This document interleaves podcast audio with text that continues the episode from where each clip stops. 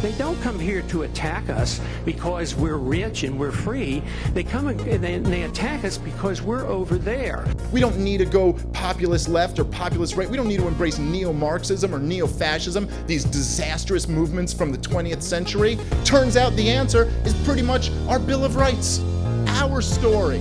Embrace freedom. That's the answer. And if the LP has a purpose, it's not to put people to sleep, it's to wake them up. We're here because we love liberty, and we're here because we hate injustice. We are here to save mankind. We are here to fight. Join us, the Libertarian Party, in perhaps the most exciting, grandest endeavor in history the restoration of American liberty. Ideas spread, they can't stop them. An idea whose time has come cannot be stopped by any army or any government. Welcome to episode seven of Decentralized Revolution, the Mises Caucus podcast. My name's Aaron. I'm your host, and my guest today is Michael Maharrey, Communications Director for the 10th Amendment Center if you are in the orbit of the Mises Caucus, you know who those guys are. Uh, he also runs a, a, blog or two and a couple of podcasts, I think, that we'll talk about. And uh, he's the also author of three books on nullification. Mike, how are you doing today? I'm doing good, Aaron. How are you? Thanks for having me. Uh, yeah, it's a pleasure to have you on. Um, we uh, at the Mises Caucus are really focused on decentralization yeah. and and how that is uh, kind of a key. Uh, you know, I, I don't think anybody who really looks at it thinks that libertarians are going to, oh, we're going to elect a president and half right. the Senate and we're all yeah. going to go from there. So tell us a little bit about the 10th Amendment Center, what Michael Boldin started, and what you guys are doing now. Yeah, so for me personally, decentralization is near and dear to my heart. That's that's really the core of my political philosophy, at least in terms of practical politics. I think that's the the best path forward in terms of you know creating space for liberty is devolving power away from the top pushing it down towards more state and then local and then ultimately we'd love it to be at the individual level but uh, I, I, think we have to go through a process to get there and the constitution creates a um, some kind of framework within the American system that can help move us toward a more decentralized system. Uh, we've obviously moved far away from what the Constitution was originally intended. The structure of American government was originally meant to be decentralized, with most power remaining at the state and then ultimately at the local and people level. Uh, obviously, today we've flipped that on its head and we have a centralized nation state with virtually all power resting in Washington, D.C. And I would argue that that has not boded well for us. Uh, I use the analogy a lot that, you know, it's like uh, most people understand that we don't want monopoly when it comes to, you know, an economic situation. Nobody would say, uh, Mike, it'd be a great idea if we had one grocer, you know, so every groceries to everybody in the entire United States. Everybody would say, well, that would be awful. We'd have higher prices, we'd have bad service, less selection, all of these things that go along with monopoly. And yet these same people almost always support monopoly government, and I think it's dumb. So that's really what we're working for at the 10th Amendment Center. We use the Constitution as a tool uh, for decentralization, using state and local power to undermine unconstitutional and uh, really just unpopular federal authority because we can do that within the system as it exists. Do you think that's how we got from 1789 to to now? Is is states and localities not uh, doing nullification and not asserting their rights? Like why why did they let that go? Uh, that's one thing that I've always been uh, yeah. uh, intrigued about. Why why politicians at that local level uh, would give up power? Well, I think there's a lot of things that play into that. I think if you look at the history of the United States in a broader perspective, it was by and large relatively decentralized until we got to the end of the Civil War. And, you know, that drastically changed things. Lincoln had a vision for one nation. Uh, he was a nationalist. Uh, this idea that the Union cannot be split apart. And that has really dominated political thought in the United States ever since. Yep. So I think it, in, in many ways it is a shift in, in ideas and understanding and, and the powers that be were successful in making us all think that, you know, centralized is better. and, you know, this was a worldwide phenomenon. We saw this in, in many other countries as well. Um, I think from a practical standpoint, you're exactly right. You know, a lot of times libertarians will will uh, rag on the Constitution, and rightfully so. And they'll quote Spooner and you know it, that whole quote that it uh, either authorized such a thing or it was powerless to stop it. And I think there's an assumption buried in there that's kind of dumb, to be quite frank. Uh, this idea that a, co- a, contract could be self-enforcing. No contract is self-enforcing. If you and I entered into an agreement about something, there's you know there would have to be some enforcement mechanism involved. You wouldn't let me just go change the terms of that contract without going to you know the proper authorities uh, in order to make sure the contract is enforced. Well, the proper authorities in the constitutional system are the people of the states. And unfortunately, we've been browbeat into believing that if you believe in decentralization and uh, quote unquote states' rights, I hate that term because the state really doesn't have a right, but uh, state power, state authority, uh, that you're you know you're either racist or you hate people. so right. you know we're, we're fighting an uphill battle when it comes to the battle of ideas. But I think the good news is we are seeing a lot more emphasis today on decentralization. I think a lot of people, both on the left and the right, are starting to realize you know maybe having one size fits all government government from Washington, D.C. isn't the greatest idea. You know, maybe we don't need Nancy Pelosi or Donald Trump to make decisions for 320 million people. Yeah, I think that's exactly right. And one thing I've kind of advocated is using the vanity of of politicians like Gavin Newsom and and Andrew Cuomo. And right. if I were if I could get into their ear, I would say, "Hey, Gavin, you could be the president of the California Republic right. and have your right. own you could be you could do whatever you want you know so and of course in some cases we libertarians would uh, California is a great case that California would probably be a little worse off if it broke off of course they'd have to pay their own bill they wouldn't have the right. Federal Reserve and all that but that's kind of the point is uh, Jeff Deist makes this point uh, all the time it's like I'm not gonna you know I went to uh, a pretty fancy grad school for journalism, and all my friends there are, you know, uh, very very left wing, urban, right. whatever. I'm never going to convince them on uh, on two A and, and stuff like that. But um, so, in other words, I'm saying, hey, we we kind of need a divorce, and, and that yeah. that might that might work. Yeah, obviously, and I think you know the idea of it was a Supreme Court justice, I think it might have been Brandeis, who kind of coined the term 50 laboratories of ideas. Uh, you know, certainly there would be some some states that would be really bad if they stood on their own, and uh, there would be some states that are really good. And and I think really, you know, in some ways, it really depends on what your priorities are in terms of liberty. It blew my mind a couple of years ago when I went to Los Angeles and went into a marijuana shop for the first time, coming from Kentucky at the time. You know, I was in a store where I could plunk down money and buy something that in Kentucky would land me behind a you know, behind bars. Now, a lot of people would think, oh, Kentucky is much more, uh, you know, much more free because Kentucky has good gun laws, which they, you know, it does but it really depends on your priorities. California is actually good on some things when it comes to liberty. They tend to be more resistant to the surveillance state. So, you know, I think we could we could definitely use this competition in jurisdictions and see what works and see what doesn't and let people sort themselves out. You know, if you want to live in a perpetual welfare state, go live in California and if you want guns, go to Kentucky and and and that would allow people at least some freedom of movement and some ability to uh, seek out what's important to them in terms of liberty. Again, instead of trying this one size fits all, I get a little bit disturbed about uh, a tendency I see in the libertarian movement to want to try to use centralized power for liberty. I call them the Liberty Enforcement Squad. Right. You know, we're going to use the Supreme Court and we're going to use the Bill of Rights and we're going to force all of these states to do liberty. And it never works because the centralized power doesn't care about liberty. Right. You know, you end up creating one size fits all non-libertarian solutions and every once in a while you get this little crumb i guess it keeps people coming back to that trough but um, you know, I, I, think I love the title of this podcast because again, this is really, you know, you go to my website, michaelmaharrey.com and the tagline is decentralized for peace and freedom. Yep. Uh, and so that's what, you know, that's what I'm all about.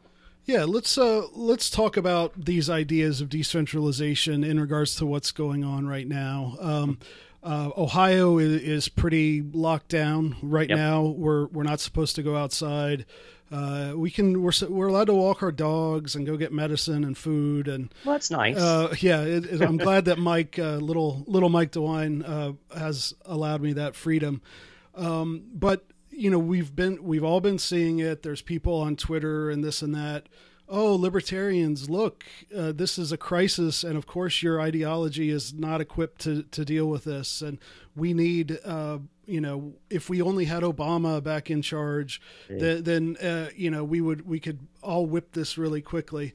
So, what do you think um, we can do as as decentralist libertarians um, to constructively add to the, the the debate over what's going on right now? Well, I can think we can actually point to some uh, practical examples of where decentralization is working. And uh, one example is right here in, in my home state of Florida. Uh, Governor DeSantis has taken a rather decentralized uh, and uh, loose approach. He's he's issued some edicts. Uh, you know, we can't uh, all of the restaurants are closed in their dining areas. But he's given the counties a great deal of autonomy. And his reasoning is I was actually reading a statement that he made yesterday. His reasoning is that the vast majority of COVID 19 cases here in Florida are in South Florida. So uh, Miami Dade, Broward County, Palm Beach. Uh, I think it's like two thirds of the cases. Whereas the county where I'm in, Nassau County, which is in far northeast Florida, we've got one. Uh, so why implement a, a policy? Of complete lockdown when you have a, a number of states, uh, counties that don't have any cases at all, and then you have counties like uh, mine that you know have have very few cases. So what we've seen is we've seen counties kind of taking up the role. And if you go south of me to Jacksonville, uh, you know the mayor's uh, he's got them on lockdown down there. That everything's closed. It's it's essentially a, a do not travel order. Um, whereas here, you know, basically the only thing that's really closed is the beach, which is annoying. But that's right. that's all. But again, we're seeing people being able to make decisions locally that that make sense for the local conditions instead of trying to ramrod this one size fits all policy. And it seems to be working here in Florida. And, and you know, God forbid that Donald Trump is making one size fits all, because certainly the situation in Wyoming is not the same as the situation in New York State. Um, so, you know, I, I think part of what drives this idea of centralization is this notion that we have these wise, benevolent policymakers who understand what's going on and they're going to make good decisions. These people are idiots. They don't know anything. Yep. you know, I, have worked with a lot of these folks in, in state government, and, and I can tell you from experience that most of them don't know anything other than how to get elected. Uh, they're not experts in any area of policy, and they don't tend to listen to policy experts because their motivation and their incentives are to maintain power and expand power and to look good and to play it safe and to make sure that I don't get caught holding the bag. All of the incentives are perverse when it comes to political decision making.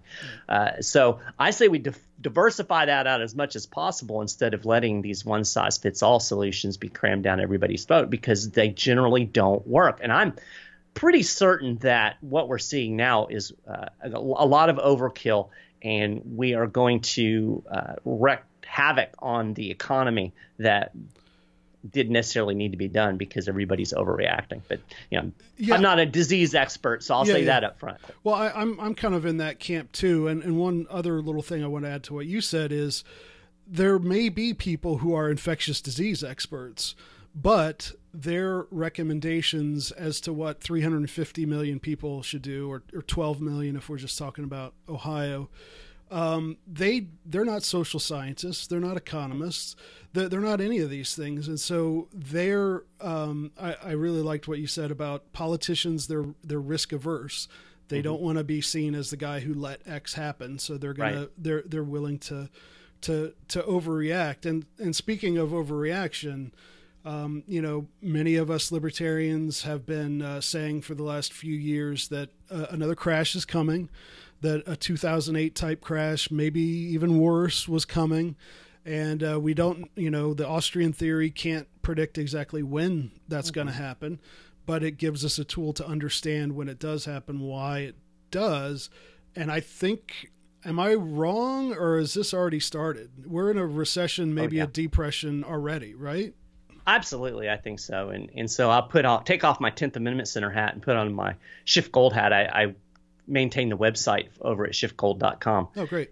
And uh, so you know I write about this stuff every day, and uh, I think that yes, we are in the midst of what's going to be a big economic downturn just by virtue of the fact that you've effectively you know shuttered so many businesses you can't have no impact on that but what you're seeing in the stock market uh, the, the maneuvering that the federal reserve is doing all of this was in play before coronavirus showed up. And yep. uh, I actually did a short video over on the SchiffGold uh, Facebook page yesterday, just kind of explaining the fact that we started to see the shakiness in the stock market and the economy back in 2018 when the Fed was trying to hike interest rates and, and quote unquote normalize. And, uh, you know, the, the Fed was able to, at that time, stop interest rate hikes. It stopped um, shedding assets off its balance sheet uh, it pivoted last year to three rounds of interest rate cuts. So we were already in the midst of extraordinary monetary policy even before. I mean, we never really got out of it after 2008, and we pivoted back to it in 2019. This is just coronavirus is the pin that pricked the bubble. At this point, it really doesn't matter what happens to coronavirus. Everybody's going to blame coronavirus, but coronavirus could be solved today. We could all go back to work. I think the air is going to come out of the bubbles, not because of the coronavirus, but because we were on an unsound bubble economy before this even started. And uh, I think the, the the cure that we're seeing, I mean, the, for goodness sake, the Federal Reserve just uh, announced what is amounts to quantitative easing to infinity. It's going to buy an unlimited amount of uh, Treasury bonds, mortgage-backed securities. It's also going to buy corporate bonds. Uh, it's going to pump trillions of dollars into the economy at a time when people aren't working and producing stuff. So, in simplest terms, you've got more dollars chasing less stuff. That is a recipe for hyperinflation. And, you know, I would not be surprised. Peter Schiff said that hyperinflation has gone from the worst case scenario to the most probable scenario. And I, I think he's right about that. And people should be aware of that and prepared. Uh, well, talk about what we think of as, as hyperinflation. Is there a specific definition of that? It doesn't have to get to Zimbabwe levels to be hyperinflation, yeah. does it? I mean, there probably is. I don't, I don't know the, the technical definition of. I, I, I would venture to guess that there's a percentage, uh, but you know, really, just even uh, at this point, uh, a four or five um, percent inflation rate is going to be extremely detrimental to the U.S. economy. And the problem is, you know, normally the the policymakers, the, the solution for inflation is to push interest rates up, uh, but we're in an economy that is. Uh, you know, trillions and trillions of dollars in debt. We've got the national debt. We've got corporate debt that is at record levels. We've got uh, individual consumer debt that's at record levels. You can't sustain higher interest rates in this environment. That's why the Fed is so desperate to push interest rates down. If they just let things go, if we went, you know, let the free market determine interest rate, it'd be way higher, and uh, you know everybody'd be defaulting all over the place. Uh, so you know, this is a prime example again of centralization and the havoc that it that it wreaks. And you know, they're just doubling down. Uh, not only the Federal Reserve, but the federal government. I mean, they they've just passed or they're getting ready to pass, I guess, what two trillion dollar stimulus package. Um, I was lamenting the fact that uh, earlier today, and just to to look at how much the political climate has changed in the United States. You remember in 2008, you know, we had TARP and we had the bailouts and and uh, we had the Obama stimulus, and all of the right was outraged. You know, how can we have all of this spending? And it created the Tea Party. And now all of the people that were uh, marching in Tea Party rallies back in 2010, they're just waiting to see, you know, how they can spend their MAGA bucks. Yep. So.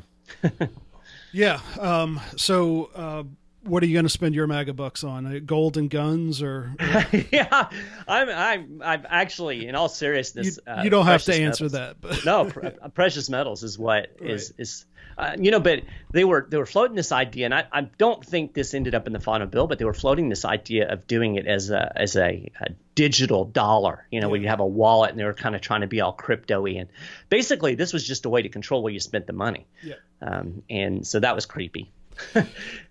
yeah. Um, let's see. Um, let's talk about uh, get back to the Tenth Amendment Center. Yeah. Um, tell me about some of your bigger uh, bigger successes that the 10th Amendment Center has had? Well, I think when you look at the, you know, uh, we consider ourselves as part of the broader nullification movement, and I think if you look at the uh, uh, the political landscape, certainly the biggest success that we've seen in practical nullification is uh, the widespread legalization of marijuana. Uh, at this point, we have 11 states that have legalized completely. We have 33 states with medical marijuana, and yet the federal government still insists that we have uh, complete prohibition of cannabis. Obviously, we don't. And that's the ugly little secret. That's the power that we have as states and as localities. We can stop a lot of this federal overreach simply due to the fact that the federal government requires state and local cooperation for almost everything that it does. And it's interesting because if you go back to Federalist 46, back before the Constitution was even ratified, James Madison gave us this blueprint. He said, if the federal government commits unwarrantable acts, by that he meant unconstitutional, he said, even warrantable acts that happen to be unpopular. He's the means of opposition are powerful and at hand. And then he lists some things that they could do. And some of them were, you know, uh, governors could protest and things like that. But the most significant one that he listed was a refusal to cooperate with officers of the Union. Those were his exact words. That's exactly what we're pushing to do at the 10th Amendment Center. And that's exactly what uh, marijuana legalization at the state level does. It refuses to cooperate with federal prohibition. And when that happens, the federal government can't maintain prohibition because it depends on state and local enforcement. 99 out of 100 marijuana arrests happen through state law. So when you erase the state law, you're erasing 99% of the enforcement. Uh, we could apply this to all kinds of things. Uh, you know, everything from gun control to health care uh, to um, you know even sound money. So that's what we try to do. We take this marijuana model and we try to apply it to all different things using this anti-commandeering, this refusal to cooperate strategy.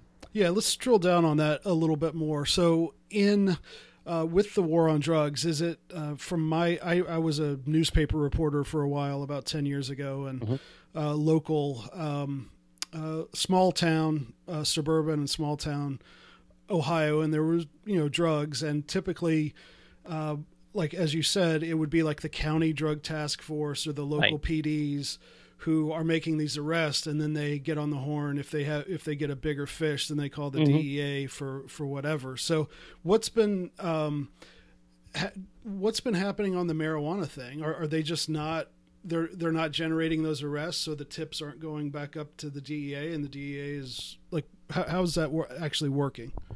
Well, when you have legalization, so let's let's look at a state like Colorado, uh, who has gone full tilt. And they were one of the first. Washington State was actually the first to completely legalize, but Colorado is probably the best known. Um, in effect, state and local police are not involving themselves in the enforcement of marijuana laws at all. So it's basically left to the DEA to kind of do it on their own and they don't have the personnel or resources. And that's the you know that's the dirty little secret. So and, and you can see this if you've ever watched as a reporter you've probably seen some of the photos from drug busts or you know the, the press releases. You end up with one dea agent and about 37 county deputies and 14 state and local cops. Well, you take away all those other dudes, you're left with one DEA agent. He's not going to enforce a whole lot. So that's really how it's working. And, and what's happened along the way is that, in effect, the federal government's just given up. And, uh, you know, it's interesting because a lot of people think, well, the only reason that this has worked is because Obama was soft on drugs. The truth of the matter is, in his first term, his first four years, the Obama administration actually spent more money on marijuana enforcement yep. than Bush and Clinton before him. Yep. He didn't give up until that second term when it became clear that we cannot enforce this. It just can't be done. So now we're at the point that uh, Congress has effectively prohibited the DOJ from even prosecuting medical marijuana users as long as they're abiding by state laws. So, you know, it's just, it's basically pulled the teeth out of federal enforcement. Uh, and, and, it's going to continue to do so. And eventually, the federal government's going to realize that it's fighting a losing battle, and it'll legalize marijuana, and everybody will cheer the federal government and act like, oh, the benevolent yeah. overlords have allowed us to have marijuana, when in reality, it was state action. And, and really, I have to emphasize this. Ultimately, it's individual action because. It doesn't work unless there are people that are that that want whatever it is that the federal government's trying to prohibit. Uh, people obviously want weed, uh, whether they just want to get high or whether they recognize the medical value of it. And and when you have people who are willing to say, you know what, I don't really care what the powers that be say, I'm going to do this, and then you start having local and state action that makes it easier for people to do this, and you get more people doing it, and it creates a market. And you know, ultimately, markets are more powerful than governments, and uh, so that's kind of the way we look at the. Uh, the, the evolution of marijuana. It's created a market, a bigger market, and as that market grows, it becomes more uh, and more difficult to tamp it down. We, we saw the same thing with hemp and CBD. You know, just a little fact: you can go to any street corner and buy CBD.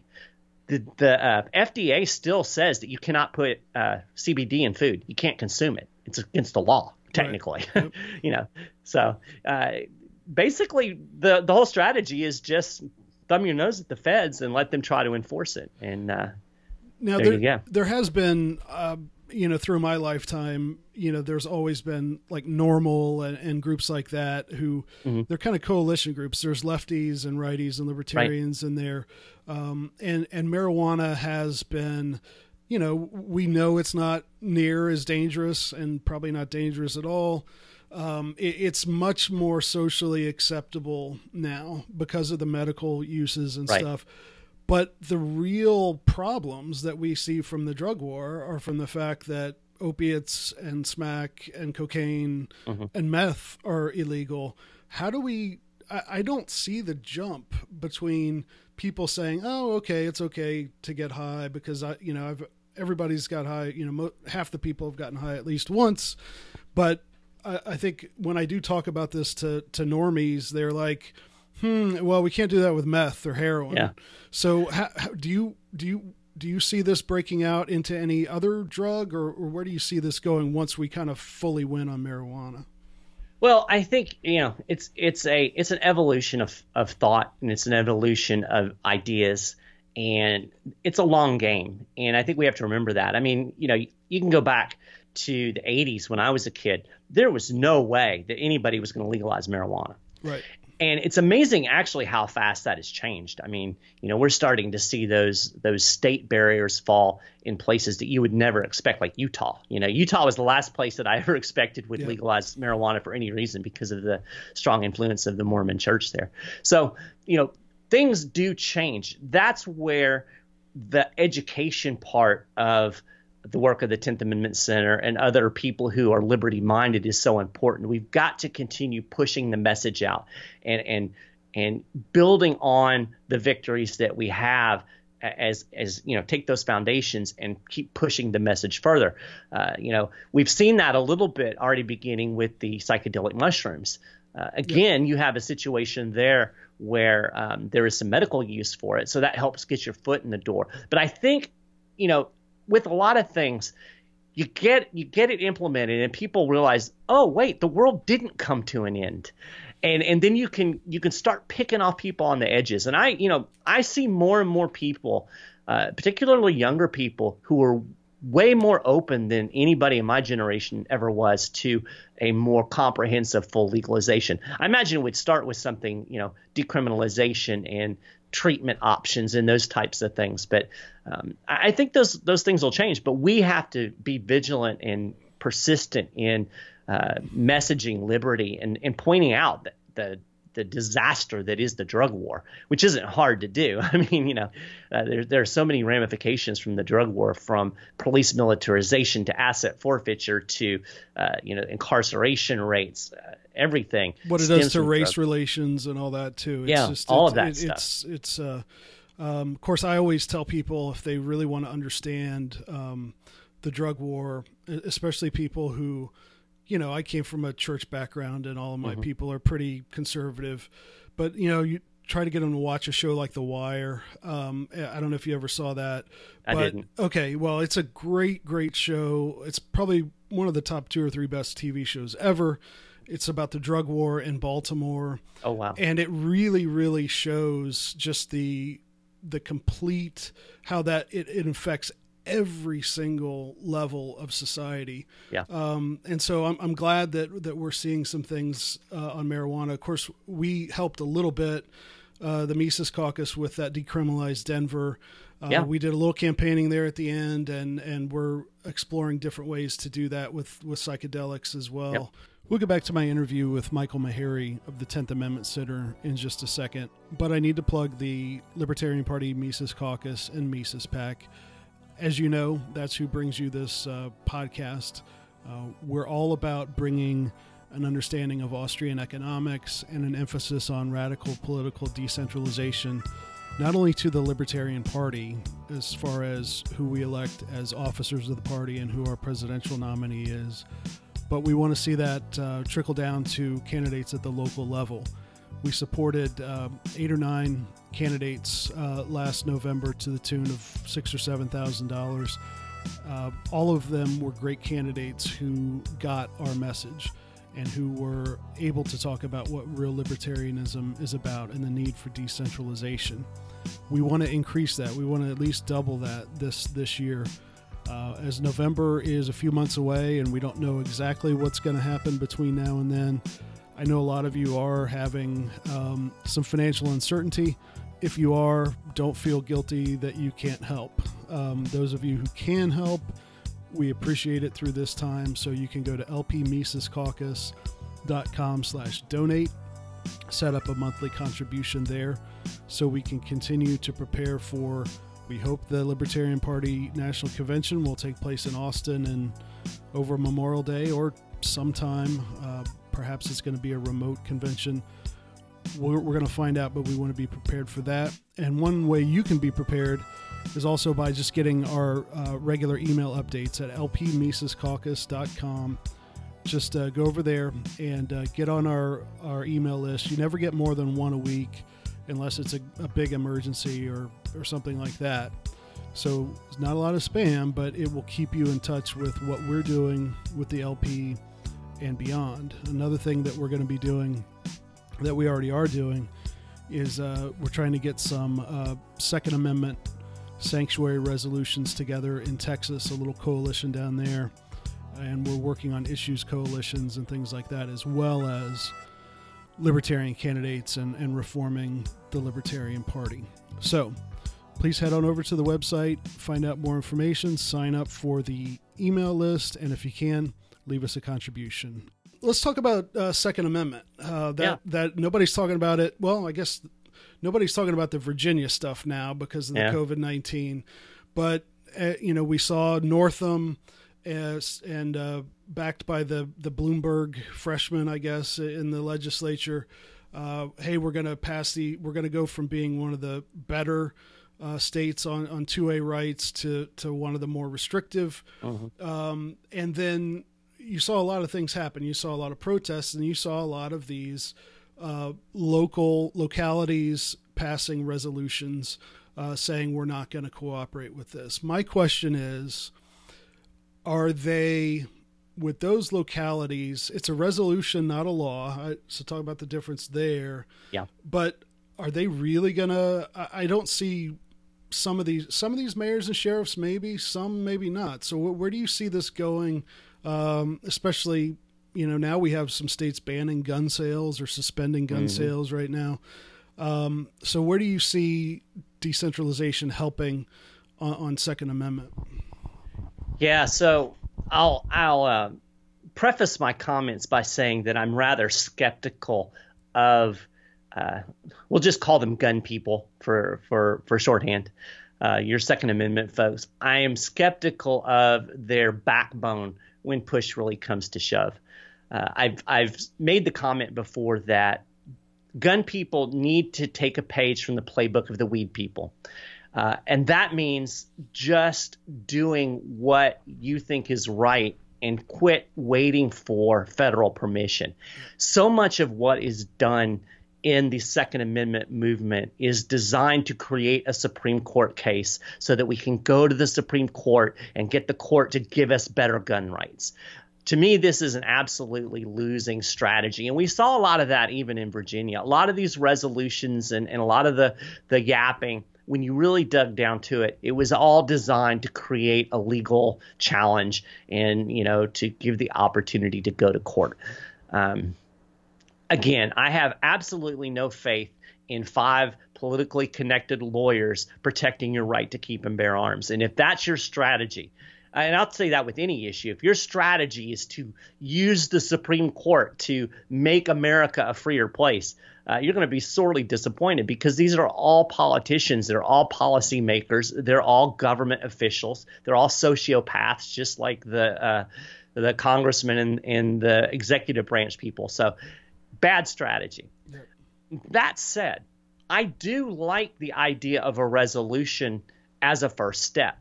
Um, and let's let's make a distinction here. Uh, in in most counties, uh, there are two ways, two things that a county or a city government can do. They can pass a resolution. These are generally non-binding. They're statements of opinion. They uh, they kind of set a tone or a precedent. Uh, they say we think we should do this, uh, but they have no legal force. So these resolutions that were passed, and almost all of them, I think all of them in Virginia were actually resolutions, uh, have no legally binding uh, teeth in them at all. So, you know, there's there's you're not going to uh, stop federal gun control by saying we think we should stop federal gun control. Uh, on the other hand, counties and cities can pass ordinances. Ordinances are laws, just like you know what Congress would pass. These are legally binding. And ultimately, what counties and states need to do is pass laws that prohibit enforcement of gun control. Again, withdrawing participation in the gun control. This is particularly effective when it comes to fighting federal gun control because the federal government, it's already well established in uh, the judicial system in America that the federal government cannot force a state or local government to use personnel or resources to enforce a federal law or implement a federal program. They can't do it. It's illegal. They can't even say, they can't even take your funding away, which is the uh, dirty little secret that allows the immigration sanctuary cities to continue on. Uh, I say that with a caveat. You can take some funding, so funding that's directly related. So if you refuse to uh, uh, enforce federal gun control, the federal government could withhold funds that were based on law enforcement and, and that type of thing. But they can't take away your road funds because you refuse to enforce federal gun control. Can't do it. So this is an extremely effective uh, uh, strategy. It's the next step after a resolution. So fine, pass the resolution. You know, it's a good first step creates a, uh, a uh, what's the word I'm looking for? A foundation, I guess. It lets people know this is what we intend to do, but you have to take the next step after that, uh, and then implement something that actually has some uh, legal teeth to it. And unfortunately, that's what we did not see happening in Virginia. It was all resolutions, it was all talk, it was all designed to create a lawsuit and create a store. Now, granted, I think that the hue and cry that we saw in Virginia did uh, stop some of the worst of the gun control stuff from passing.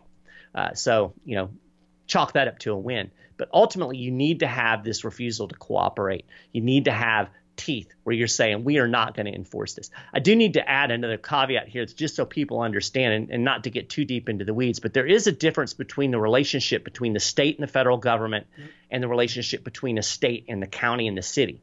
Uh, basically states have full control over counties and cities. So it's very difficult for a county to say we're not going to do something that the state tells us to do. I mean, they can try to do it, but the state has legal recourse. The state can actually, uh, the state could technically dissolve a city. Uh. It can fire all of the people in the city government. Uh, whereas the relationship between the federal government and the state, the federal government doesn't have that power. The state is a sovereign political entity, and uh, so the the federal government has very uh, much less control. So it's more difficult for a county or a city to resist a state government than it is for the state to resist the federal government. What are some states in in the current union uh, that are that are better at decentralized down to the local level? Are there any that stand out? I think you know it really depends on the issue. Okay, yeah. And you know it's interesting because it's, our strategy at the 10th Amendment Center has evolved quite a bit. I, I've been with the organization for 10 years now. And when I first started, we really were focusing kind of on a state by state level and kind of trying to do, you know, decentralization in Tennessee and decentralization in California or whatever state you want to name. And we found that, first off, it's difficult to get volunteers in every state. But we found that we have we're much more effective in our legislative initiatives if we do issue based uh, coalitions and focus issue by issue. So right. instead of you know trying to do broad decentralization in Alabama, we'll focus on things in Alabama that we can that we can get done. So, for instance, uh, this last year, Alabama passed a law that uh, got rid of marriage licenses and, and just went to a registration of of marriages that have already occurred. So you know that was something we could do in Alabama. Like I said, California is really good on surveillance. A lot of the quote unquote lefty states, we've been very successful in reining in the surveillance state. Uh, whereas you see a state like Oklahoma or Missouri, uh, you're going to have more success pushing Second Amendment uh, type of of policies. So our strategy really is to create, you mentioned it earlier, broad-based coalitions, left-right coalitions, left-right libertarian coalitions on the given issue, and then working those in states where we have the best chance of, of pushing them forward. Um, so you know that's that's kind of the strategy that we've been doing. So it's hard to say you know one state is better than another because some of the states that are really good on some things uh, they're really yep. horrible on others. Yep. And you know even even people who talk about you know we're for the Tenth Amendment in the Constitution, uh, you know that they say that until it comes time to uh, you know stop the surveillance state, and then all of a sudden they become uh, you know big nationalists. So it just depends on the issues. Right, right, and that, that's why we're uh, I know Michael Heise gets a lot of advice from Michael Boldin and you yeah. guys over there, and we we keep track over what you're doing, and uh, we're I think we're trying to get a two A resolution movement off the ground in Texas right now, yeah. um, and things like that. So I think you're right. And from my you know I've been involved with the LP for about ten years, and by far what gets people, you know, normal people. Um, interested in do in, in, either the LP or in something like a, a nullification movement, it, it's that specific issue. We find yeah. people come in and say, "Oh, they they started doing this on guns, and that was the last straw. I left the Republicans because of that." Yeah. or whatever. So that you're right. That's it's. Uh, I think it's a it's a long game, like you said too, um, but I think it can um, can really work. One of my uh, favorite uh, people in American history who kind of uh, talked about this a lot was uh, uh, William Lloyd Garrison, you know, the great yeah. abolitionist. Mm-hmm. And I think people, um, I think Michael Boldin's always good to point out that uh, far from, you know, nullification being something that is uh, merely the intellectual plaything of you know segregationists and slave owners and we came up with this just because we want to be able to do that it was it was it was those guys in the 1820s and 30s and even before who were saying we should not uh, cooperate with the slave catchers. The yeah. the local magistrates should not allow them to uh, to uh, arrest and and store someone in jail for a while. You know, so um, it is it takes men and women of character. Mm-hmm. intersecting on issues and people will see how it works i think that's that's where we're gonna we're gonna have some victories yeah, and I tell you what's cool is it allows those of us who have uh, a, strong philosophical foundation for liberty to interact with people who share our passion about an issue but don't necessarily understand our philosophical underpinnings. And when you start working together with folks uh, and, and find those common areas of agreement, it becomes easier to have rational discussions about areas of disagreement. And I'll give you a perfect example. Uh, one of my main policy focus areas over the last uh, three or four years has been surveillance. Um, to the point that I actually ended up getting myself sued by Lexington, Kentucky, over some open records requests that I made, and uh, the ACLU of Kentucky is representing me in in that uh, still ongoing lawsuit that we're now almost uh, heading towards three years on. Mm-hmm. But um, one day I had lunch with the uh, the policy director for the ACLU of Kentucky, and you know we were talking about specific things with surveillance, and then as things do when you're having lunch with somebody, the conversation wandered here and there, and we started talking a little bit more about philosophy, and I started sharing, you know, uh, my belief in, in non-aggression and uh, you know the fact that basically everything that the government does uh, is backed up with "we will shoot you," And uh, you know, at the end of the conversation, she says, "You know what you said makes a lot of sense. Maybe I'm an anarchist." Yep. so you know, I don't think she's all the way down that path, but we had a really fruitful conversation and found a lot of common ground. Whereas a lot of times you would just say, "Oh, we can't talk to that person because she's on the left." You know, Yep. she has pronouns in front of her name. Uh, yeah, she does, but so what? You know, Yep. uh, we can find these areas of agreement, and then I believe that our philosophy is compelling because it's simple and it resonates with what most people believe. Is You don't hit people, you don't take their stuff. Most people intuitively say, "Yeah, that that makes sense to me." And when we can get people to see that basically all government is is a, a bunch of goons hitting us and taking our stuff, uh, you know, people start to to click in on that. So. Yep. Um, let's talk a little bit about you. Uh, how did you get to be a libertarian? What what gave Uh. you the uh, what? How did your life go wrong that you that you turned into into one of us? So I joke that um, the the Tenth Amendment is the uh, the gateway to libertarianism. Uh, I actually came I came from the right. I was a card carrying neoconservative. Uh, I, I would probably have been termed up until I was about 40 as kind of religious right. So I've a similar background to you, very conservative, uh, Christian, brought up in that worldview, and uh, you know, devoted Rush Limbaugh listener. Me too. Supported all the wars. Rush Um, Limbaugh is the one who made me a libertarian. I just followed all his arguments to their logical to the conclusion. logical conclusion. Yep. Yeah. So, uh, you know, I got caught up like a lot of people in the Tea Party movement uh, after, uh, you know, the crisis in 2008. We had all the spending and all the stimulus. Uh, you know, I was joking about that before. All the Tea Party people are wanting their mega bucks now. Uh, for me, it stuck. And, you know, I had just graduated. I went back to school uh, as, an, as an old person and got a second degree in journalism and you know, loved to write and thought, where can I use my writing talent to kind of make a difference? You know, I was at that point. Figured that standing in a park holding a sign really wasn't going to change the world. So uh, just started searching around, ran across the 10th Amendment Center, and I had always had this intuitive, and I think this is true of a lot of people that come from the right, this idea in my head that I'm for limited government. And I knew enough to know that the 10th Amendment was a limiting thing in the Constitution and that the, the government had gone off the rails. Uh, I didn't understand that the Republicans were just as guilty as the Democrats. Uh, that took a little bit, but I just got involved with the Tenth Amendment Center, and you know, as it turns out, they're uh, connected to all kinds of crazy radical libertarians. So, Right. you know, the next thing you know, I'm one one day I'm reading the Kentucky and Virginia resolutions, and the next next thing you know, I'm reading Rothbard, and uh, it was, uh, I guess, probably a four or five year journey, but um, eventually I I became a card carrying anti-statist. Right. and uh, the the kind of the last card to fall for me was the foreign policy you know I- and I think that's true of a lot of a lot of us that love love the wars.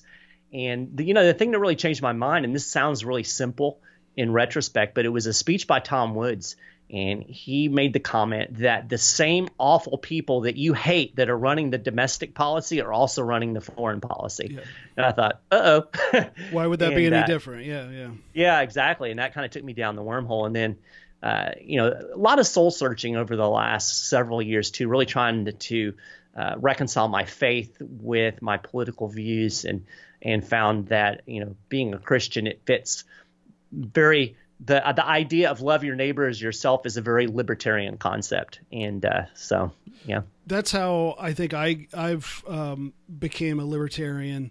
Uh, is um, I said Rush Limbaugh, and actually he had Walter Williams would guest host some. Right. Back, this is back in the early. Who's the only person I've ever heard on national radio talk about nullification? Yeah, yeah, he's he's he's amazing. Um, I hope he's. I know he's getting up there in age. I actually thought the other day I should try to get him on here. I don't know. I don't think I can, but I'm gonna. Yeah, I don't try- think he does interviews. Yeah, he's he's getting up there. But uh, um, so talk about. Um, uh, let's say I wanted to go two different ways on this. Let's talk about uh, the journalism first. Uh, you you went back. Uh, uh, you you didn't have a background in journalism, and then you got a master's in it, or tell how, how did that work out? Yeah, so um, I, I did not have a background in journalism. Loved to write, always loved to write. Um, spent the first half of my adult life as a musician, and uh, we won't go through my my entire life story, but long and short of it is, I ended up in the airline industry and was kind of trying to get in their corporate communications because I enjoyed uh, enjoyed writing and, and found that the lack of any type of writing background or degree was kind of holding me back from that. Yeah. So I eventually decided, you know, I'm gonna go back to school, and it was uh, I was working for Delta Airlines at the time. Delta was was going bankrupt, and there was a lot of pay cuts, and it just got to the point that it was worthwhile to go back to school. And uh, so I actually got a second bachelor's in journalism. Okay. So I have a I have a bachelor's in accounting and a bachelor uh, in journalism. So put those two together. Um, and you know, it's funny because, like I said, my initial plan was I'm going to go into corporate communications, public relations, that kind of thing. I fell in love with with actual journalism, with reporting when I was in school, and uh, mainly because I had some really good professors, and uh, ended up uh, working for the St. Petersburg Times. It's the Tampa Bay Times now, but at times at the time it was the St. Petersburg Times, and uh, I just loved being a reporter, loved the whole journalism thing, loved chasing down the story. And uh, eventually, after I got out of school, I moved back to Kentucky and I was a sports editor for a while, which combined my, my love for sports and writing. And then I was also a uh, uh, did the web content for the NBC affiliate in Lexington, Kentucky for for about five years. Okay. So I've kind of done newspaper, I've done TV, and uh, and then I realized that I can make a lot more money doing marketing. So yeah, yeah. So uh, what school did you go to for journalism? I went to the University of South Florida, St. Petersburg. Okay, and then were you at the what is it, the Herald Leader in Lexington? Was that where you were, or somewhere else? No, I was at the I was at a weekly in okay. Lexington, the, the, Woodford Sun in Versailles, Kentucky. Okay, cool. For those are familiar with the, it's supposed to be Versailles for, yeah, yeah. for those of you who are not from Kentucky, yeah. but we call it Versailles. Yeah, yeah, you're, you're right. We've got all kinds of places in uh, uh, Ohio yes, that are the, that are pronounced the way we want to pronounce them. Right. Um, yeah. So, what do you think about? Uh, I, you know, I have a master's in journalism, and I did it for a while, both in radio and, and newspaper, and I kind of got sick of it for for different reasons. Um, and now I, I, I almost never. Well, I, first of all, I never watch cable news ever, ever. Yeah, ever. I don't either. Um, and I very, very seldom read a newspaper read a newspaper. Um, what do you think of the the current, you know, uh, uh, corporate media, as Michael Malice uh, likes to accurately call it, and and where do you get your news? So I kind of fall in the middle in terms of my view of media. I, I'm a little bit uncomfortable in one way with with making the media all one big conglomerate because right. it's not. And I had the privilege of working with some really, really good reporters over the years, particularly when I was at the St. Petersburg Times. I wasn't there for long, but uh, just some fantastic people who cared about digging up the truth. And um, so I'm not as negative about journalism as some people. And I don't believe that there's some massive conspiracy out there to manipulate our worldview, that there's some three or four people pulling the strings in the corporate media. I my experience in, in working in television really bore this out to me. I always had this sense, but watching it in action really bore this out. The real problem is it's a follow the leader mentality. Yep. You you have a group of people that by and large share a political worldview. They share a a frame, if you will, to use a journalistic term. And so everything gets hung in that frame. It's not because there's a conspiracy, it's just because they all think the same. And there is tremendous pressure against anybody who starts to buck against the edges of that frame. You know, to to invoke Tom Woods's three by five index card of allowable opinion. That's very very true in the media world. The other problem that you see in media is there is a vast over reliance on official sources, uh, particularly in television news. Everything is police say, police say, you know, yeah. according to this press release, uh, there's very little curiosity to question the narratives of officials, yep. uh, which is weird because most people that go into journalism, you know, that's kind of the thing. We're supposed to question all of the authorities, but right. somehow that gets lost. So uh, I, I, think journalism is in a pretty pretty bad state. Uh, because it is so follow the leader and and it, there is such a uh, overwhelming abundance of groupthink. That say, said, I think there are some really good individuals doing good work, and you just kind of have to find those people you trust and uh, you know kind of follow them. I think Glenn Greenwald has, has done a fantastic job, despite his bit of a left wing bias. Uh, he does some fantastic reporting. Caitlin Johnson, Johnston, she's really good, at least as far as foreign policy and war. My my news gathering is I try to read a lot of different stuff. You know, I'll read the mainstream Washington Post articles, uh, and then I'll try to read some of the uh, alternative press on both sides of the spectrum.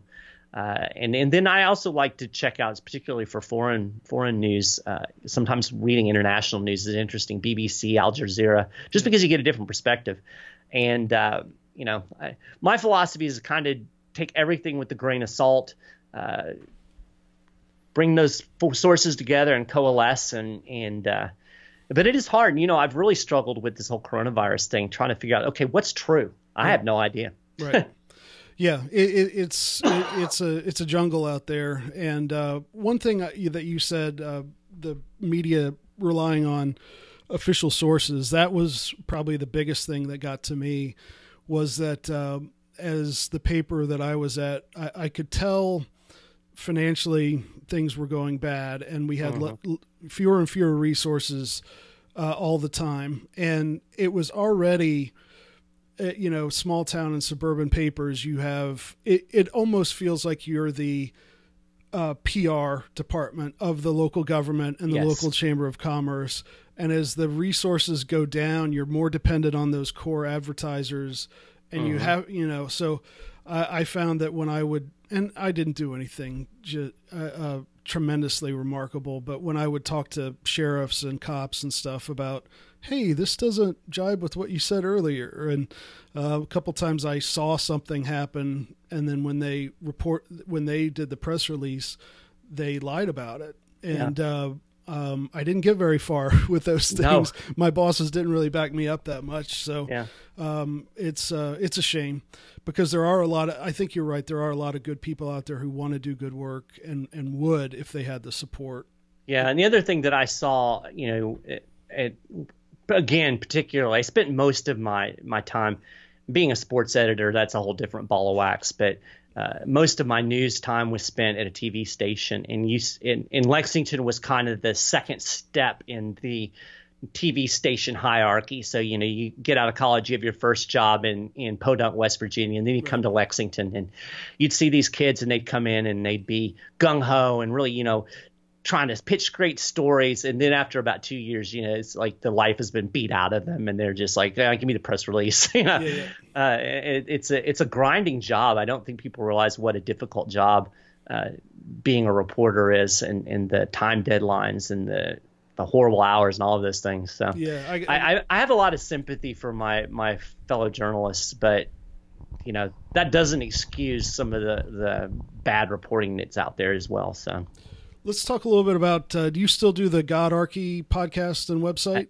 I, I do indeed. Okay, tell tell us what that's all about and how uh, were you a Christian first or a libertarian first? Probably the the latter. You said, yeah. Yeah, yeah. I I, I became a Christian in my teens uh, you know, I don't want to go through my whole spiritual journey. If you're interested in that, there's a Godarchy episode. You can go to godarchy.org, click the podcast button, and and go down towards the early episodes. And I actually have this is my story, and I tell the tell the whole story. But uh, okay. um, the Godarchy was is kind of my you know, Tenth Amendment Center. That's my practical politics. SchiffGold uh, helps me pay the bills. Uh, Godarchy is my passion. Um, I, like I said, there's been a lot of soul searching for me over the last, gosh, four or five years, really trying to reconcile my my spiritual beliefs, my political worldview, philosophy, all of those things. I think I was like a lot of Americans who who tend to compartmentalize things. You know, you've got your your your faith here and your politics are here and your work is here and all these things are separate and I don't think that's a healthy way to live. And so part of the reason I, I started Godarchy for two reasons. The first was I just wanted a place to explore these ideas and how uh, libertarian voluntarism intersects with Christianity, just to give me a platform to kind of flesh those things out on my own. And then also, I wanted to create an anti war voice in Christendom. Uh, because I am so sick of warmongering in the church. It just absolutely drives me crazy. Um, you know, my number one issue is war. If I had the magic wand, I could get rid of one thing. It would be the wars. You know, um, and uh, so, so that's why I started. It started out just as a website with me writing, and then uh, about a year and a half ago, I started the Godarchy podcast, and uh, really, I, I, that's that to me it's just fun. That's fun for me. Uh, uh, the last episode i did i talked to uh, a friend of mine suzanne sherman who is a prepper and uh, we talked about preparedness, and you know that's a, a, rather important topic now, as as you can't find toilet paper in your grocery store. Um, but I've you know I've covered education. We've covered uh, with with Carrie Baldwin or abortion with Carrie Baldwin. Uh, I've talked to uh, uh, Maj over at Black Guns Matter. Had a bunch of really cool guests. I've had Tom Woods on. We talked about his book uh, about the church and the market. Um, so yeah, like I said, I I don't make any money off of it really. You can go to godarchy.org slash Patreon and support me if you'd like. That would be nice. But uh, like I said, it's it's my it's my passion, and, and I really just have a passion to kind of try to to mold those two worlds together. Because a lot of people say, well, how can you be a libertarian or how can you be an anarchist? I hate the term anarchist, by the way, but. Right. Uh, how can you do that and be a Christian? Well, that's that's what we talk about over at Godarchy. Haven't you read Romans 13, Mike? Come on. I, I know, and eh, I'm just flummoxed by that. I, I I'm ready to Sieg Heil to the Fuhrer. Right, right, right. well, he the the Fuhrer wouldn't should, like the I tattoo you've got on your arm there. Right. I yeah. probably shouldn't have done that, Sieg Heil. Somebody's going to take that out of context. I don't and, think and say it's the Mises Caucus website. Mike Maharrey was Sieg Heiling Hitler. He must be a Nazi. No, not a Nazi, by the way. Really? Okay. I, I, I, keep I keep looking yeah. for these alt right and Nazi types in, in our movement, and I don't find many of them. Yeah, there, there are a few that are gone, but eh, let's not, I don't want to get into that. No, that's uh, that's a whole other ball of wax. But I, I, I, say that in jest, but there are people that would that would be stupid enough to take something like that. I've been called a neo-Confederate for years, and yeah, so you know, there's that. It's yeah, it's kind of uh, ridiculous. I, I, I really agree with what you said about war, though, and especially, um, you know, the church and their you know kind of most, you know, sort of evangelical uh, Christians are very supportive of, you know, the military. They think they're keeping yeah. us safe and stuff. How do you get from? How did we get as a as the church from worshiping the Prince of Peace to supporting uh, the warfare state out of fear? You know, I think honestly, I think that traces all the way back to about four or five hundred AD. Mm-hmm. Uh, I think things really went off the rails when the uh, Roman state adopted Christianity as the state religion. Yep. And from that point on, you started to see this, the church and the state start to intertwine and weave together. And, you know, that's really never changed. There's, there's been outliers uh, along the way, but by and large, that has, has dominated Christian thought and uh, so you know I think I think it's embedded. Um, and you know we could get into some spiritual aspects of it. I think that the state is is a principality. It's run yep. by it's run by the uh, the evil powers, whatever you want to call those. And I think in a lot of ways the the state has a uh, almost a personality of its own. You know, we talk about corporate culture, uh, if you've ever taken a management class, it's a big thing. Corporate culture, and corporations do have culture. Uh, you know, Disney has a certain culture. Police departments have a have a certain culture. You know, do shoot they? Your dog, right? Uh, and the state has a culture. So these are these are what Paul was talking about when he talked about principalities and and spiritual forces. And so I think that those have dominated the institutional church to a large degree, and and people are just blinded and you know it's it's all propaganda. You know you just from the time we're little kids we go to school and we put our hand over our heart and we pledge allegiance to the flag. And you know we have the presidents up on the wall peering down at us benevolently, benevolently. And we're taught that the state is going to take care of us. And when you're taught that all your life it is difficult to get out of that mindset. Now once you take that red pill it's like whoa this is all creepy and gross. But um, you know I, I I try to be sympathetic to people because that's what they were raised to believe. Uh, that said, it gets really frustrating when when you see people and you point out, uh, you know, this says love your enemies, not obliterate them with napalm. Yeah. Um, so that's why I think we need more people who are people of faith, who are really hammering on the very basic fundamental teachings of Christ, which I think, you know, even if you're not a believer, I think you can embrace these ideas of, of love your neighbor, uh, live peaceably, you know, all these things that, that Jesus taught or, or we're teaching, and we've lost those in, in some kind of institutional religion that emphasizes, you know, go down to the altar and, and quote unquote get saved and then go do whatever you want. Yeah. Um, let's uh we got a f- just a few minutes left i want to talk about sports just a little bit because i'm Ah. I, i'm i'm gonna i'm going through some hard times here but before we get Oof. there give me a few uh christian authors that uh, our audience might like and also some libertarian writers that you like Uh, the the see now I'm not going to be able to remember the the names of the people. I read a fantastic book. It's called Caesar and the Lamb, yep and uh, it has it has basically chronicles the early church and the position towards war and, and peace. And I can't remember the author of that book. Uh, William Stringfellow is a theologian that I really really like in terms of, of his dealings with the uh, uh, the state and the church. Um, he wrote a book called oh gosh, it's this huge long title with a ridiculous subtitle. Um, it's basically Christian ethics ethics in an alien world is is a summation of it, and he's the where I got this idea of the state being a principality. Uh, fantastic stuff from him. Um, I just finished a book by Kreider, which is um, see, I, I can't remember the title of this book, but um, it was basically a tracing of the early church and and how uh, the church grew in the early days without using conquest or violence. So those are the types of things that I'm attracted to. And then your typical C.S. Lewis, uh, Bonhoeffer, those types of, of authors that people are more familiar with. Um, in terms by, of by the way uh, caesar and the lamb is george kalantzis k-a-l-a so it's on amazon That's for right. 20 bucks and so. and the first book that I ever really read that really started me on the on the whole Christian and war thing is by uh, Brian Zahnd, Yep. and and it's called um, Farewell to Mars. yeah that's It's a a great great book, book yep yep He drives me crazy because that dude that dude is so close. he is and then he gets off on the rails like he wants the federal government to enforce gun control. I'm like, no, right right he's it, it is pretty frustrating and he's got good taste in music too and Oh yeah. uh, all that so anyway Oh, uh, the music, see, music's a whole nother wormhole we could go down. Um, you know, libertarian writers. I'm probably you're pretty traditional. Uh, I've I've read a lot of Rothbard, um, and you know, Mises. I've I've not read uh, Man Econ- I've read Man Economy and State. I've not read um, Human Action.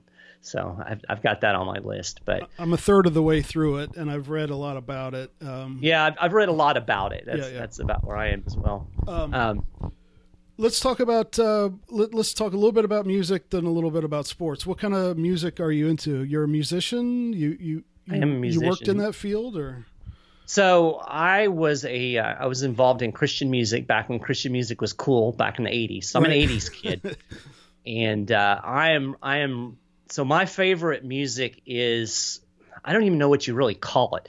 Um, my favorite band is The Cure. So you, Okay. that that'll give you some some context. I love what I guess some people call Europop or alternative dance music, Depeche Mode, New Order, joy division Joy Division, bands like that.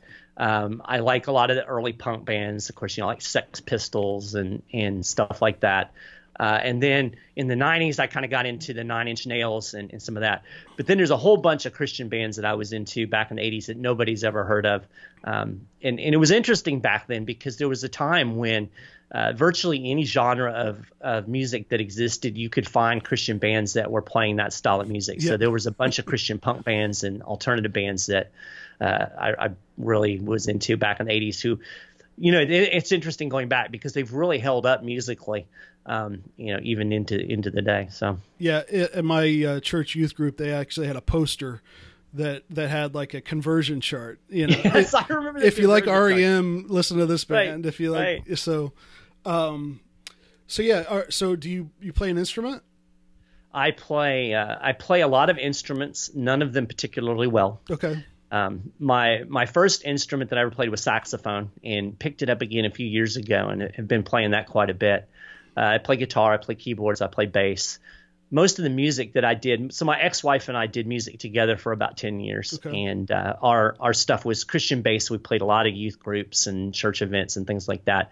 But the uh, the style and influence of the music was very much in the vein of what I was talking about. A lot of keyboards, uh, crunchy guitars, and uh, drum loops. so cool. I love to I like to program music. I'm I'm pretty good at the electronic music thing, um, which kind of compensates for the fact that I'm not really a virtuoso on any instrument. Yeah, I'm gonna maybe have to talk to you offline about. Uh, I'm trying to teach myself how to do loops and stuff on GarageBand, and I'm Oh, yeah. super. I was born in 1975, but sometimes I think that I was born 40 years before because some of the stuff I just can't figure out. But I'm a Yeah. guitar player and bass player, Okay. and I've wanted to start recording some stuff. Uh, uh, myself, so I may I may come back to you offline for for some tips on how to For get sure. started. Um, so sports, I'm a huge baseball fan. I live in Dayton, Ohio. Grew up as a Reds fan. The Reds, of course, have the great tradition of uh, you know opening day.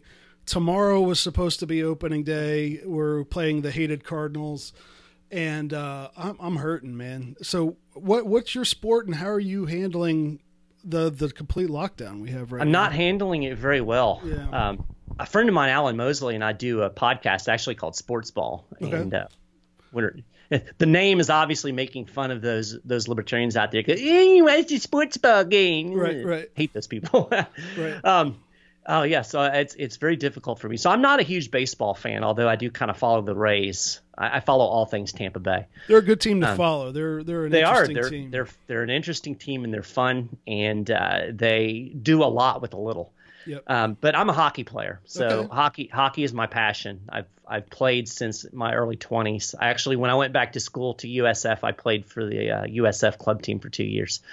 Um, and so we should be getting into playoffs right now. Right. And uh, my beloved Lightning were one of the one of the favorites to make it to the Stanley Cup. So yeah, it's like particularly on Saturday, I'm just uh. so the only thing we have right now is uh, is football free agency and, and all Right. of that. And so that's exciting as a Bucs fan because we've got Tom Brady. Yep.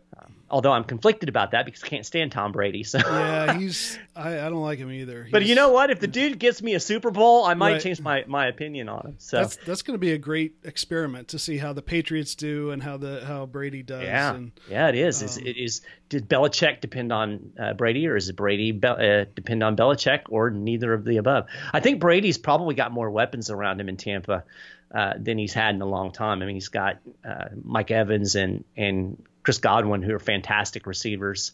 Um, so I don't know. You see, if they get a running game, they could be, you know, I don't know. We'll see. where where did you grow up? So I grew up in Lexington, Kentucky, and then How'd you get into hockey then? Yeah. I don't know, weird, right? Yeah. And the funny thing is that I really didn't get into hockey until I moved to Florida. Okay. So figure that out, right? Right, yeah. Um, I actually started playing a little bit. They built the ice rink in Lexington when I was a senior in high school, which was 1985. For folks who want to date me, and um, but when I went down to Florida, I started playing roller hockey. And roller hockey was really big at that point in, in the early 90s, going into the mid 90s. In fact, there were some pro roller hockey teams and leagues back in that era. And so I played roller hockey for about a decade before I ever really set foot on ice. Um, and then uh, transitioned over to ice, and, and the rest is history. But, uh, you know, the year that I moved to Tampa was 1992, and that was the first year that the Tampa Bay Lightning were in the NHL. So I actually saw, you know, one of their first games and, Oh, wow. and kind of grew up with that team. Yeah. Um, so what do you think? Uh, what do you think is going to happen with some of these seasons? Do you think we're going to get the NBA and NHL playoffs, or what's going to? I don't know. It depends on how long this goes. So Yeah. I, I think if you know Trump's starting to make noise about let's try to get back to normalcy in April, so that would be nice. The the NHL has said that it is committed to some playoff structure and they want somebody to raise a cup. So uh, you know, all I can do is is be hopeful on that. Uh, I don't follow NBA at all, so I don't know. Yeah. the uh, you know obviously college basketball that's a wash and you know think about how sad that is for for guys that were you know seniors and uh, like my son goes to Northern Kentucky University and, and their team had made the NCAA and uh, you know for those guys that's a huge big deal that they're never going to get to live out and um, my the USF hockey team uh, they actually made nationals and were the number one ranked team in the uh, South and they they their nationals got canned. So it's, it's a it's a it's a hard thing. You know, you don't want to make a light of the people that are dealing with coronavirus and the economic impacts and all of that stuff. But um, you know, you look at that and you see just how uh, disruptive this has been for so many people. I mean, my poor daughter, she was in Africa in the Peace Corps, and, and they drug her back to the United States. So yeah. she's she's sitting in quarantine, missing her her friends in Africa right now. Yeah, crazy times. Well, I hope uh, I hope your your family uh, gets through all this okay. I know we all have people in our families that we're a little bit worried about. Um, so uh, I've been my wife and I've been praying about it, and yep. I think we're going to be fine. We'll be fine. Um, so, one last question. We talked a little bit about it earlier. Um, put on your SchiffGold hat again. Um, if I I am wanting to invest not huge amounts, but you know, fifty or hundred bucks uh, every pay period, you know, every couple of weeks on, on stuff. It, I've heard that you can't really buy gold right now. Or yeah. what, t- what's what's the lay of the land, and what would you advise people to do? in regard to uh, in, invest investment in in precious metals right now? Well, I would say this first off: if you have a lot of money sitting around in cash, which probably most of us don't, but uh, if you do, like for instance, my my sister, um, she and her husband took pretty much all their money out of the stock market pretty early on, so they they've got this huge bucket of cash. I would advise you, if you can, to put that in precious metals. Um, because I believe that we're going to have a dollar collapse. I think we are going to have the inflation. We may not have hyperinflation like Zimbabwe, but I think regardless, we're going to see a big devaluation of the dollar. And uh, the hedge against that is, is obviously precious metals. But you're right, it is right now. Uh, I know Schiff SchiffGold is taking uh, minimum orders. Uh, there's a shortage of a lot of bullion products. Uh, premiums are high, so it's difficult. But there are things you can do. Uh, one option is silver um, because you can buy silver. You know, silver is only at I think I think it was twelve oh five an ounce this morning, which is incredibly cheap uh, in in uh, in retrospect. And here's the interesting thing: if you look at 2008, gold has actually gone down a bit over the last couple of weeks. Uh, and this happened in 2008 as well. If you look at the uh, seven months from March 2008 to the end of that year, gold actually declined 26% as the stock market was crashing. Yep. The reason that's happening is people are liquidating their gold for the cash in order to cover margin and, and you know deal with the uh, destruction of their stock portfolio. Silver, on the other hand, in that same time period, actually went down like 56%, so almost double what silver went down. But then when it started to recover, over the next year, uh, two years uh, until the peak in 2011, gold went 106% higher from from its uh, low, and silver actually went up 400 and some percent. Yeah. So silver tends to track gold.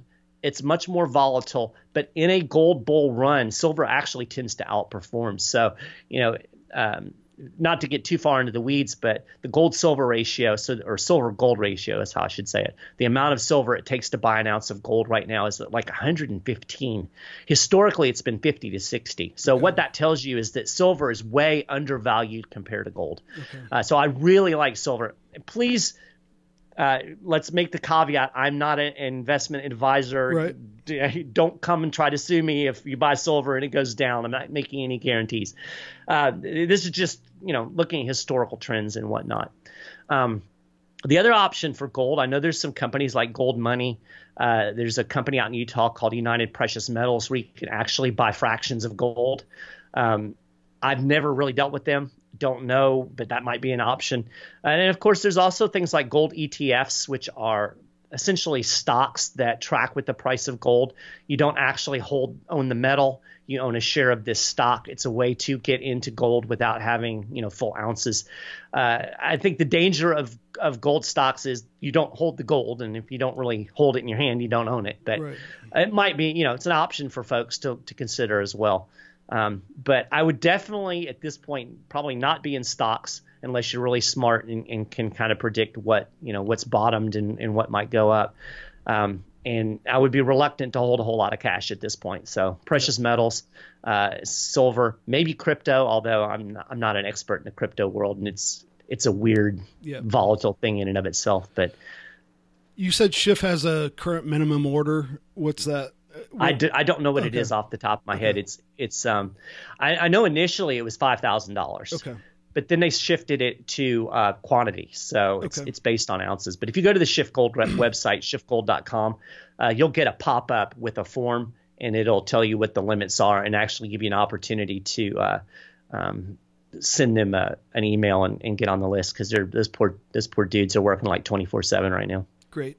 Um, you gave the SchiffGold address. Uh, here's your chance to plug away all your other uh, projects that uh, Yes. you want people and mention your books too. Oh, absolutely. Okay, so first thing, first thing that I would like people to do, uh, if you only go to one link, uh, go to 10thamendmentcenter.com, and that's all spelled out. And uh, over there, you'll see all the work that we're doing, the nullification movement. If you go to 10th Amendment or blog.10thamendmentcenter.com, uh, you'll find more specific information on the various issues, uh, various bills in various states. Of course, all the legislatures are shut down right now, so uh, not a lot going on. But uh, once things get back going, that's where you can track what's going on issue by issue. So check that out. We can always use your support. Uh, if you believe in decentralization and nullification, um, I'm biased, but I will say that I don't think anybody practically is doing more uh, in, in terms of real practical decentralization work in the political realm than the 10th Amendment Center. We're can trying be a to member. ca- we're trying to catch up to you guys in that regard. You're, Well, you guys and- are an example for us. Yeah, and we love working with you guys because uh, you know there's there's power in numbers, Yeah. and and you can be a member of the Tenth Amendment Center for as little as like two bucks a month. So um, it's affordable even in these troubling economic times. Uh, if you want to check out my personal website, you can go to michaelmaharrey.com. Uh, it's just my name spelled all one word. Uh, I do have uh, several books. One you can probably see behind me right there constitution owner's manual. That's my latest book. If you're interested in the constitution at all tom woods called it the best short book explaining the constitution that he's ever read. Oh, so i take that as pretty high praise. Um, and you can actually get more information about that book at constitutionownersmanual.com and you'll find the various buying options there this is a great time to read about the constitution Yeah. right you're at home you can't work um, I have another book called uh, Our Last Hope Rediscovering the Lost Path to Liberty, and that's a book about nullification. Uh, it goes through the historical, philosophical, and moral case for nullification. And if folks have read Tom Woods's book, it kind of builds on that. It's more of a um, more of a popular read than academic. I'm a journalist by training, so my writing style tends to be more for general public consumption than academic, which I think is, you know, I think it's a good thing. So, uh, and then I've got some other books, uh, smaller books, ebooks. You can find all of that at my website, michaelmaharrey.com. And if you're interested in the uh, aspect of Christianity and voluntarism, go to godarchy.org, and you'll find my podcast over there. Great. So I think those are the big things. Uh, I really appreciate uh, you coming on. Uh, we'll have you on again sometime. Hopefully, Yeah. we'll get Michael uh, Boldin on. Is he doing For okay? sure. He doing all right? He's he's doing pretty good. I mean, they're on total lockdown in LA, and I think it's I think it's a little bit of eh, it's got to be freaky, you know, Yeah. when they're telling you not to leave your apartment or leave your house. But um, I don't know. I saw pictures today. They were out bike riding, so I guess they're they're they're making do out there. That's good. Hold on uh, after we say goodbye. I have a quick question for you. Sure. Uh, but uh, really appreciate you uh, coming on. Check out the 10th Amendment Center and uh, support what they do after you support the Mises Caucus. You can do both. Um, Absolutely. and so, And and and to and to you guys, I mean, I've been following you guys along from from the beginning, and you guys are doing fantastic work. And you know, I, I don't really get involved in in electoral politics and and party politics, and part of that's uh, strategic in terms of the work we're doing at the Tenth Amendment Center. We don't want to, Yep. you know, we want to kind of stay above that, but love what you guys are doing. Uh, I don't I don't know that there's any single group that's doing more within the Libertarian Party to really kind of push things forward. So great. I, I, thumbs up to you guys. th- thanks, Mike. And uh, so be safe. Hopefully, we'll uh, talk soon and, and this will all have blown over. So, I hope so. all right. We'll see you. Bye bye. All right. So there you have it, episode seven of Decentralized Revolution. That all important seventh episode. If you make it that far, uh, they say odds are your podcast will be a success. And thanks to people like you who listen, uh, I think we will be a success. We've been getting some nice feedback, and uh, a lot of people want to be on the show, and uh, that, that's been really heartening that I don't have to beg people to come on. So if you do like the show, please post a review for us on Apple Podcasts or whatever platform you use so more people can find it. Uh, it's up on Stitcher now. There was a delay on getting it uh, on there. So if you prefer that, uh, go over to Stitcher, subscribe, and I think you can review us there. Thanks to Michael Maharrey for his time and his kind words about the Mises Caucus, and to everyone at the 10th Amendment Center for all their help and encouragement over the last uh, year or two, especially. Uh, thanks to Dave versus Goliath for all the music you hear on Decentralized Revolution. Next episode should be up in just a few days with a really great guest, Tim Moen, leader of the Libertarian Party of Canada. You won't want to miss that. He's a great guest. Thanks for listening to Decentralized Revolution.